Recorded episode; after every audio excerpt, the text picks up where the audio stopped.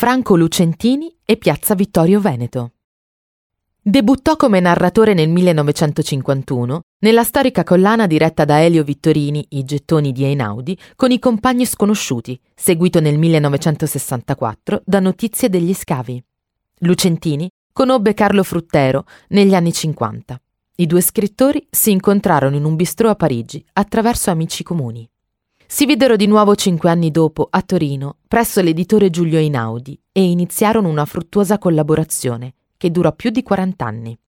Oltre ai libri e agli articoli scritti a quattro mani, Fruttero e Lucentini diressero per Mondadori la collana di fantascienza Urania e curarono diverse antologie di narrativa. Franco Lucentini si è suicidato a Torino, lanciandosi nella tromba delle scale della sua abitazione di Piazza Vittorio Veneto. Proprio come si era tolto la vita un altro scrittore torinese, Primo Levi. Nell'abitazione c'era la moglie, che in un primo tempo non si è accorta di nulla e che ha poi avvertito la polizia.